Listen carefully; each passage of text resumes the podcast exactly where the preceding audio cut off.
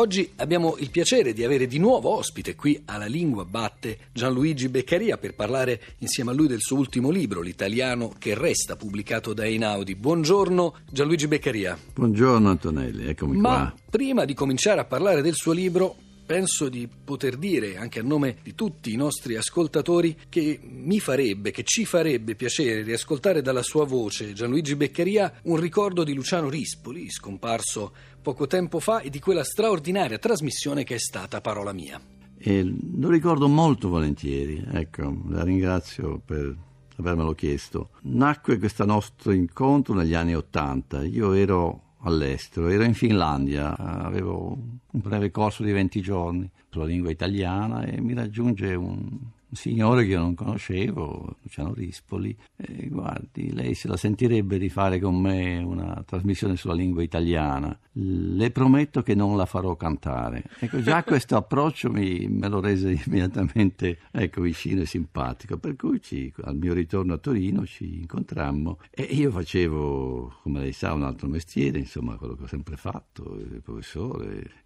non avevo mai fatto nulla del genere. Vabbè, insomma, accettai anche perché ero un uomo così garbato e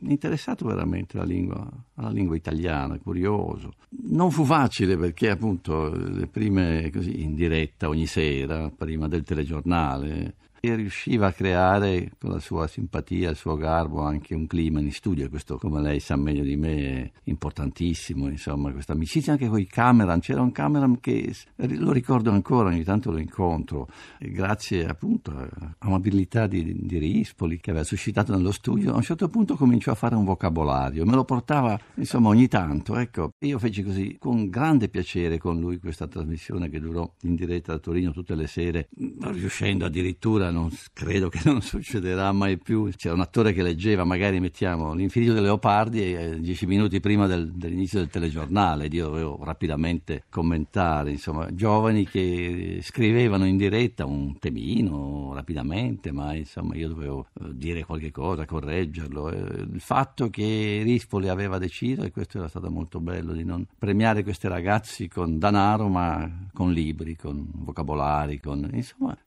fu una grande grande, una grande esperienza e lui eh, veramente fu grossa parte di, di questo successo, di questa popolarità di questa trasmissione, dovuta anche all'argomento, perché nulla così, è così vicino all'uomo e alle persone come, come la lingua che parliamo dovuta all'argomento, dovuta alla vostra bravura, alla bravura sua, Gianluigi Beccaria, e del compianto Luciano Rispoli, una trasmissione che tutti noi ricordiamo bene e certo l'amore per la lingua italiana è quello che anche noi ogni domenica mattina qui cerchiamo di trasmettere alla lingua batte e l'amore per la lingua italiana viene fuori in tutta la sua forza anche dal libro L'italiano che resta, le parole e le storie Gianluigi Beccaria. Comincio da un paio di citazioni illustri che però servono proprio a inquadrare il modo in cui lei racconta in questo libro libro La lingua italiana. Il primo è Italiano lingua nobile, una citazione di Cesare Cases, Beccaria. Sì, Cesare Cases, eh, parlando del tedesco, una lingua che lui dominava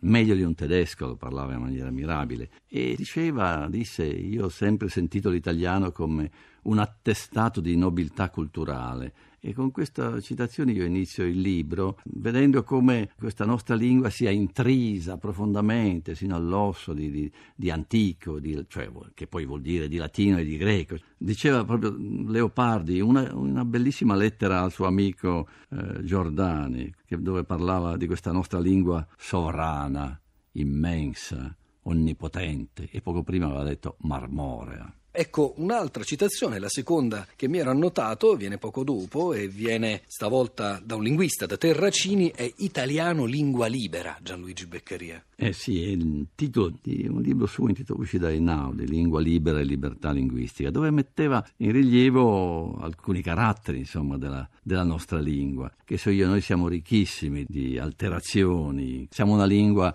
ricca di eh, di sinonimi, siamo una lingua eh, libera nella posizione, per esempio, questo è uno degli esempi che faccio nel libro dell'aggettivo, perché eh, c'è una differenza, l'inglese per esempio non la fa, ma noi sì, tra il dire ho comprato una grande casa e ho comprato una casa grande. E, mh, l'italiano è una lingua libera proprio per questo rivolgersi molto spesso al passato che ha possibilità di essere e presente e attuale e anche aulica, anticheggiante, piena di allusioni, piena di tastiere rammemorative, se così posso dire, piena di passato, non perché abbia maggiore riverenza verso i classici rispetto ad altre lingue, non è questo, ma questa doppia possibilità, double face.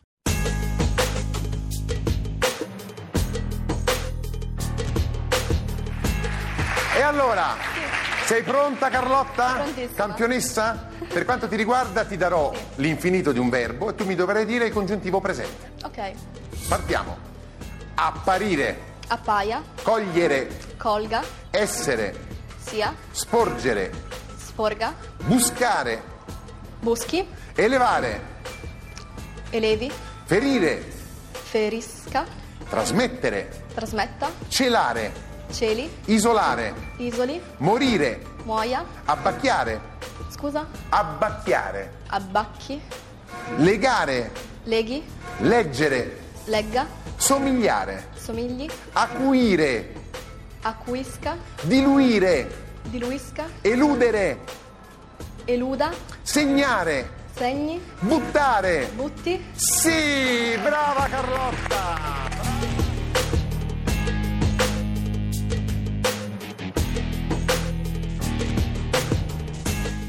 Lei intitola un capitolo all'errare e all'errore, dove l'errare però non è soltanto lo sbagliare, è anche il cammino forse che la lingua ha fatto e dunque il cambiamento, Gianluigi Beccaria. E certo, certo, perché l'errore a volte, quante volte è diventato norma, è diventato esatto, insomma, è sempre l'uso che decide se parole del tipo colluttorio con due T, inflattivo con due T, ecco, eh, allora ci si chiede continuamente, ma dovrà prevalere la, diciamo, la forma esatta, cioè la ragione etimologica di queste parole, perché inflattivo bisognerebbe dire inflativo con una T solo, però la consuetudine sta diventando con la doppia T. E finirà quindi questo eh, errore di diventare, sta diventando o l'ho già diventato, la consuetudine, quindi il concetto di errore, come lei sa, è un concetto molto, molto discutibile. Io poi sarà che sono di manica abbastanza larga, nel senso che penso che occorra seguire molto la consuetudine e l'uso più che dall'alto imporre delle regole, dire questo si può e quest'altro non si può, ma su questo penso che siamo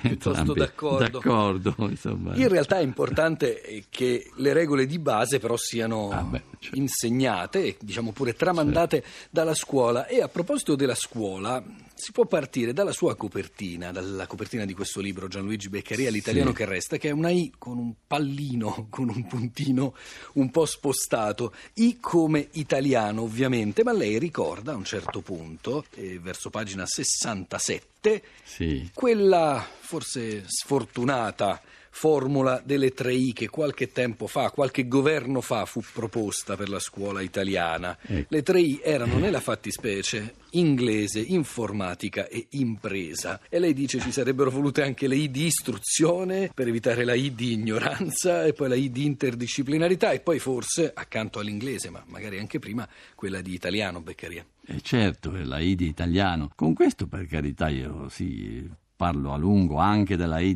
inglese, dove io non ho nulla, come nessuno di noi, contro l'inglese, anzi, perché è una lingua eh, universale che è così comoda per comunicare con gli altri. Però eh, io sono un difensore, come del resto lei, adesso-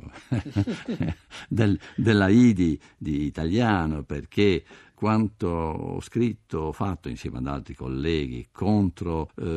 l'andazzo odierno di tenere corsi universitari esclusivamente in lingua inglese e non nella nostra lingua madre, cioè in italiano, perché io penso che l'italiano vada, abbia bisogno di essere accudito, non solo di essere amato, di essere difeso, perché se noi cominciamo a distinguere tra la lingua della vita, la lingua del vivere e la lingua della scuola, e questo creerà enormi guai per il futuro. Ma che rapporto c'è oggi, a suo modo di vedere, tra l'italiano letterario e l'italiano dell'uso? Beh, ehm, anzitutto mettiamoci d'accordo quando parliamo di letteratura, proviamo a parlare di narrativa, no? visto Sì. che si tratta del- della letteratura più diffusa, più letta, eccetera. La lingua della, della narrativa si è molto, rispetto al passato, avvicinata alla lingua dell'uso, mentre in passato, ecco, la nostra storia ci ha tracciato,